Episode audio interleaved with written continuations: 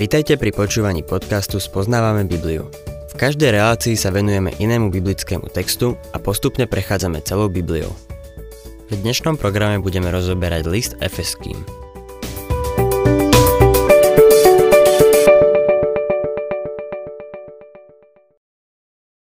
Milí poslucháči, v 5. kapitole listu Efezanom nám Božie slovo prikazuje, aby sme boli naplnení duchom. To je jediný príkaz, ktorý máme ohľadom Ducha Svetého. Nikde nám písmo neprikazuje, aby sme sa znovu zrodili. To sa stane, keď uveríme v Krista. Každý veriaci je znovu zrodený duchom. V Jánovi 1.12 čítame Tým však, čo ho prijali a veria v jeho meno, dal moc stať sa Božími deťmi. Vo veriacom duch svetý aj prebýva. Rimanom 8.9 ak niekto nemá Kristovho ducha, ten nie je jeho. A veriaci má aj pečať Ducha Svetého. Efezanom 1. kapitola 13. verš. V ňom ste aj vy, ktorí ste počuli slovo pravdy, evanílium o svojej spáse a uverili ste mu, dostali pečať prisľúbeného Ducha Svetého. Veriaci je takisto pokrstený Duchom Svetým. V prvom liste Korintianom 12.13 Pavol píše Veď my všetci sme boli pokrstení jedným duchom v jedno telo. Tieto štyri veci sa udejú, keď veriaci uverí v Krista. To všetko Duch Svetý pre nás urobí. Jediná vec, ktorá zostáva na nás, je poslúchnuť jeho príkaz, aby sme boli naplnení Duchom Svetým. Efezanom 5. kapitola, 21. verš. Navzájom sa podriadujte v bázni pred Kristom. Podriadovať sa je veľmi zaujímavé slovo. Neznamená to poslúchať. Pavol tu nehovorí, že Božie dieťa je nejaký posledný vojak, ktorý v cirkvi prijíma rozkazy od niekoho, kto si o sebe myslí, že je seržant alebo kapitán. Rozkazy prijímame, ale od veliteľa našej spásy. Jozua si o sebe myslel, že je izraelský generál. Raz na kraji tábora uvidel muža s vytaseným mečom. Opýtal sa ho. Patríš k nám alebo k našim nepriateľom? Inými slovami mu povedal. Kto ti povedal, aby si tasil meč? Ja som tu generál. Bolo to napomenutie. Potom ten, ktorý nebol nikto iný ako predpovedaný Kristus, povedal. Nie tak. Ja som vodcom hospodinovho voja práve teraz som prišiel. Jozua padol tvárou na zem a dokonca si vyzul aj sandále. Uvedomil si, že má nad sebou vodcu. Ako veriaci máme nad sebou vodcu, ale tento vzťah nie je postavený na vojenskej hierarchii. Je postavený na láske.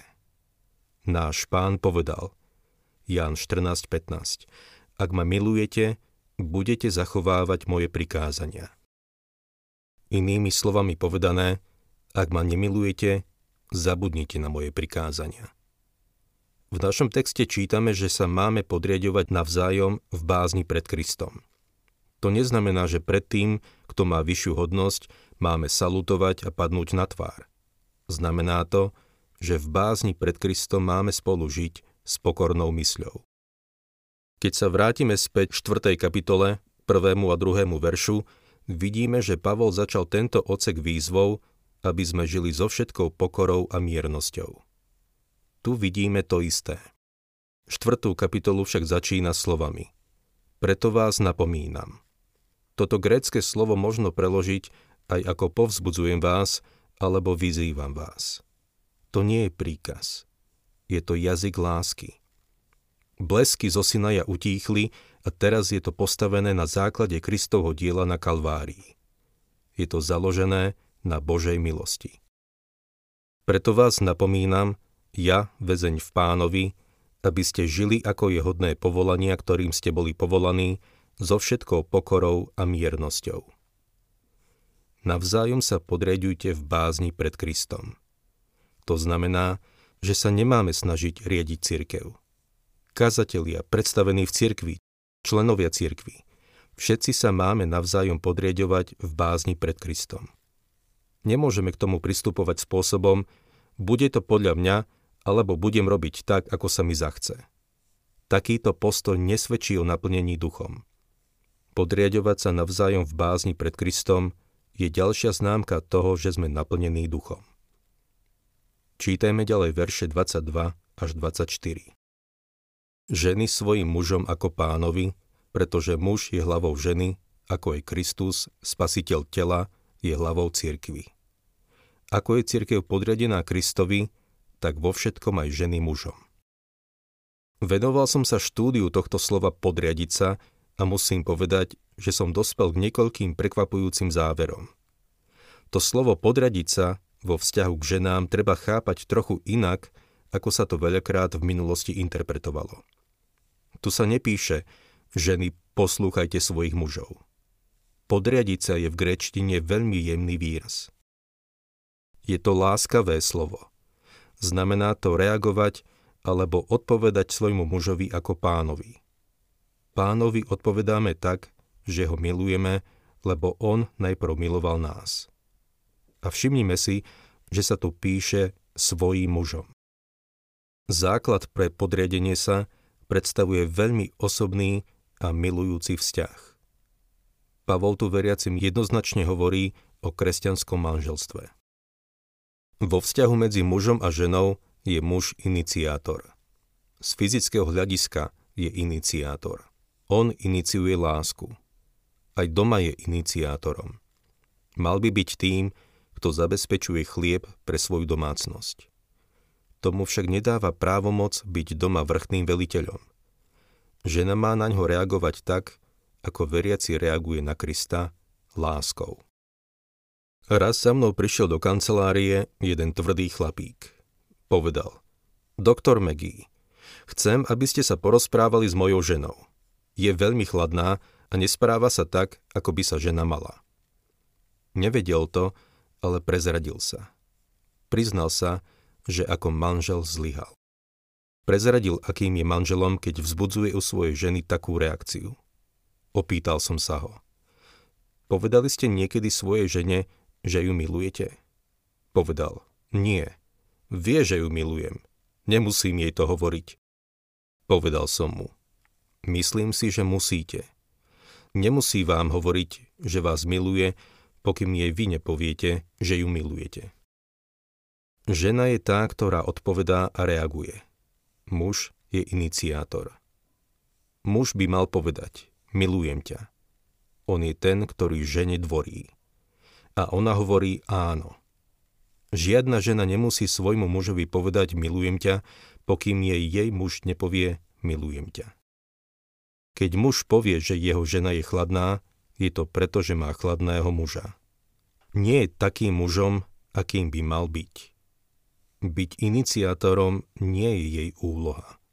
Jej úlohou je podriadiť sa v láske. Muž je hlavou ženy, ako aj Kristus, spasiteľ tela, je hlavou cirkvy.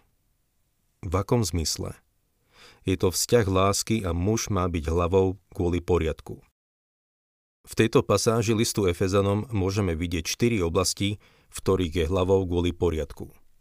Ženy sa majú podriadovať svojim mužom. Muži sa majú podriadovať Kristovi.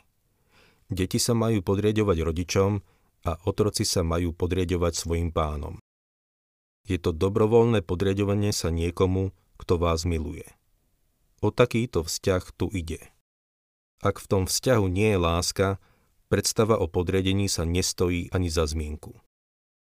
Svojho času som robil veľa manželského poradenstva a povedal by som, že v 75% boli na vine muži. Muž je zodpovedný za to, aby udržiaval oheň lásky. V tej nádhernej Šalamunovej veľpiesni ženich vraví neveste. Ach, krásna si, priateľka moja, aká si krásna. A ona odpovedá. Milý môj patrí mne, a ja jemu. Najprv on vyjadruje svoju lásku a ona potom odpovedá. Niekto si možno myslí, že som v tomto smere veľmi idealistický a mám romantické predstavy. Nuž, Boh to tak vymyslel ešte dávno v záhrade Eden. Boh začal s romantickým párom, Adamom a Evou. Pravdepodobne mu tú ženu nedal, pokým si Adam neuvedomil, že niekoho potrebuje. Boh mu ju dal ako rovnocenú pomoc, ktorá je len druhou polovicou človeka. Muž je bez ženy polovičný. Boh ich spojil a nazval ich človekom, nie Adamom. Niekto mladý možno povie, počuj kazateľ, ja nie som taký. Nie som žiadny hrdina. Musím ti povedať, že Boh nikdy nepovedal, že všetky dievčatá sa do teba zalúbia. 99 žien možno prejde popri tebe a uvidia v tebe len chlapca od vedľa. Ale jedného dňa sa objaví žena, ktorá v tebe uvidí rytiera v žiarivej zbroji. Tú nabitú chémiu medzi určitým mužom a ženou dáva Boh. Moja manželka mi povedala, že podľa nej som rytier v žiarivej zbroji. Chcem vám povedať, ako to dopadlo. Skončil som v kuchyni. Jeden priateľ mi poradil. Teraz, keď si na dôchodku, rob všetko so svojou ženou. Keď umýva riad, pridaj sa k nej. Keď umýva dlášku, umývaj ju spolu s ňou. Musím sa priznať, že dlášku veľmi neumývam, ale riad umývam oveľa viac ako kedykoľvek predtým. Ak si mladá žena, chcel by som niečo povedať aj tebe. Možno nie si krásna v tvári a nemáš najlepšiu postavu. Boh nikdy nepovedal, že budeš priťahovať každého muža. Tak je to len medzi zvieratami. 99 mužov prejde popri tebe a nebudú v tebe vidieť nič viac ako dievča od vedľa. Ale jedného dňa sa objaví muž, ktorý ťa bude milovať práve preto, že si taká, aká si. Budeš jeho inšpiráciou. Možno o tebe zloží hudobné dielo alebo napíše knihu. Ak si jeho inšpiráciou, neignoruj ho. Neutekaj od neho. Boh vás možno spojil práve z toho dôvodu. Niekto z vás možno povie Počuj, kazateľ, pohybuješ sa len v ríši teórie. To, čo tu hovoríš, je idealistické.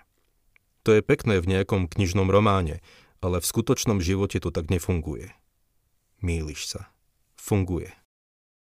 Matthew Henry napísal najsuchší komentár k Biblii, aký som kedy čítal. Ale musím vám povedať, že ako mladý kazateľ mal úžasný, romantický život. Pri čítaní jeho komentára by vám nikdy nenapadlo, že bol romantický. Ale bol. V Londýne stretol dievča, ktoré patrilo k aristokracii.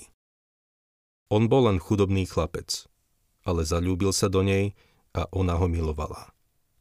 Nakoniec išla za svojim otcom a povedala mu o tom.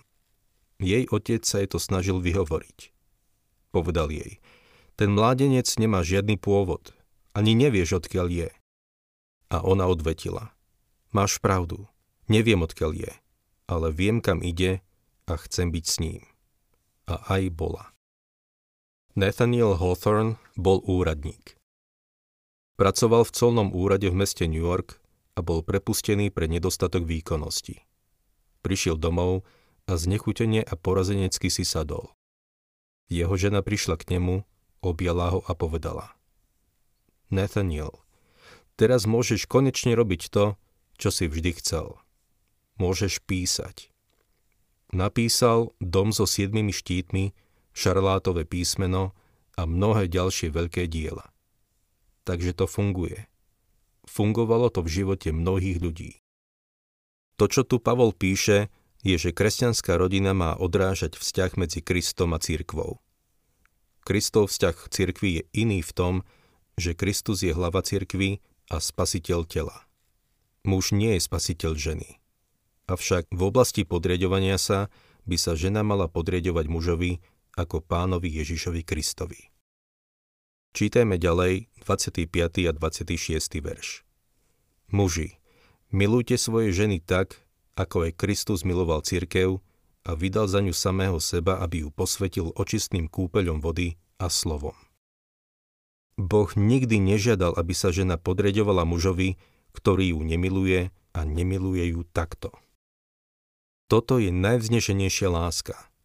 Dnes mladí ľudia spoznávajú sex a je nespočetne veľa kníh, ktoré sa venujú téme manželstva. Možno zniem ako staromodný kazateľ, keď poviem, že sú o ničom.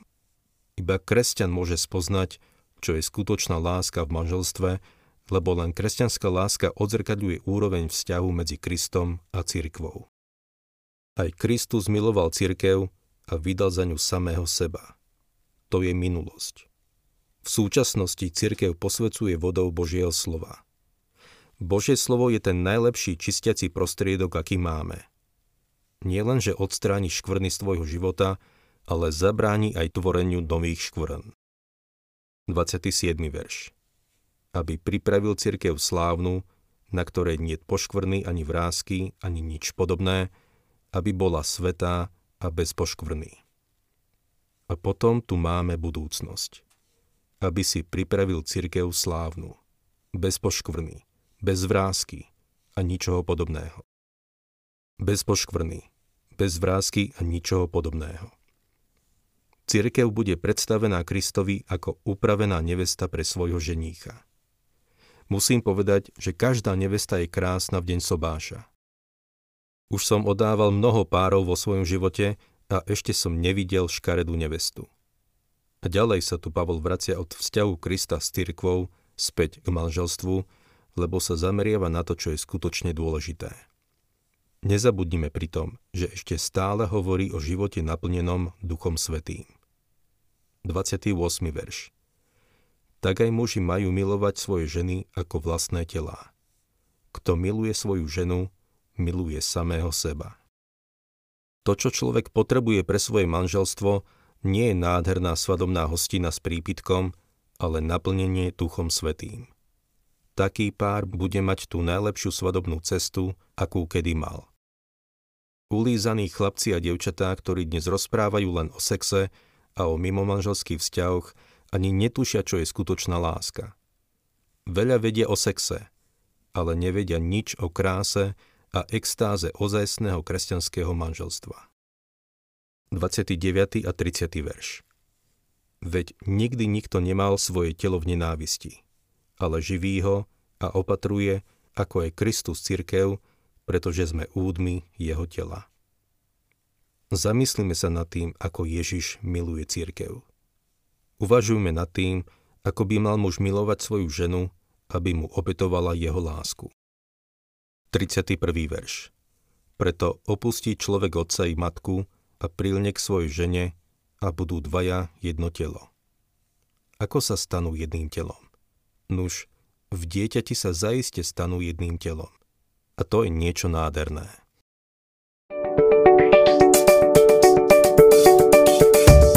Ak sa vám páči program Spoznávame Bibliu, budeme radi, ak ho odporúčite svojim známym a dáte like, alebo nás začnete sledovať na facebookovej stránke Spoznávame Bibliu.